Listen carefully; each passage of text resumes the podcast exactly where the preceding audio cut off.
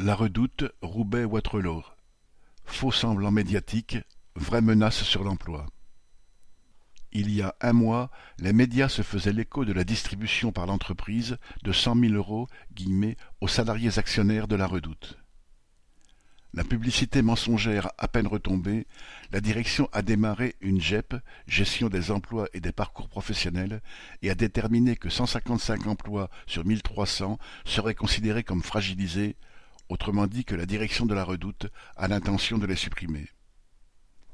La direction dit vouloir mettre en place un dispositif qui permettrait aux salariés concernés de sécuriser leur transition professionnelle malgré la rupture de leur contrat.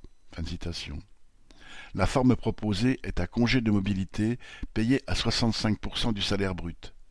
En bref, c'est une formation pour se retrouver à Pôle emploi, mais la direction insiste pour dire que ce serait au volontariat. Cette annonce brutale a fait l'effet d'une douche froide et provoqué un sentiment de colère, aussi bien à Roubaix, au siège, où une cinquantaine de postes sont concernés, qu'à Quai 30, où une centaine d'emplois le seraient.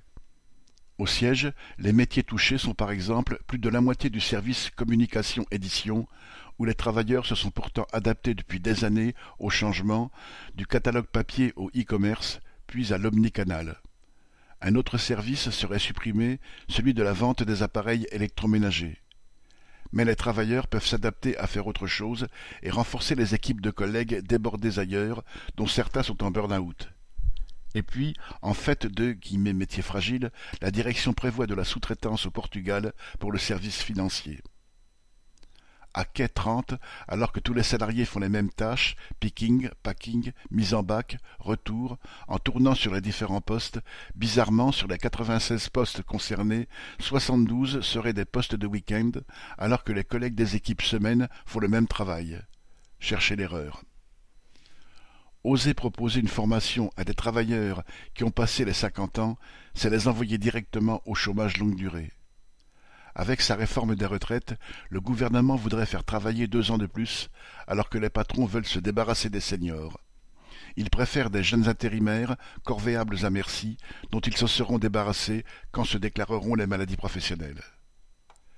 La famille Moulin-Houzé, les Galeries Lafayette, devenue propriétaire à 100% de la redoute, veut rentabiliser le milliard qu'elle a mis dans le rachat de l'entreprise. Cette riche famille bourgeoise, trente et unième fortune de France, utilise les mêmes méthodes que Pinault, l'ancien propriétaire. Tenter de réduire au maximum les effectifs pour remonter au maximum les profits.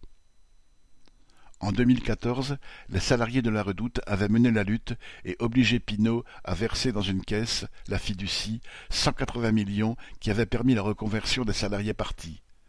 Il reste 43 millions dans cette caisse. Cet argent devrait revenir aux salariés qui ont enrichi ces milliardaires, mais il faudra se battre pour l'obtenir. Correspondant Hello.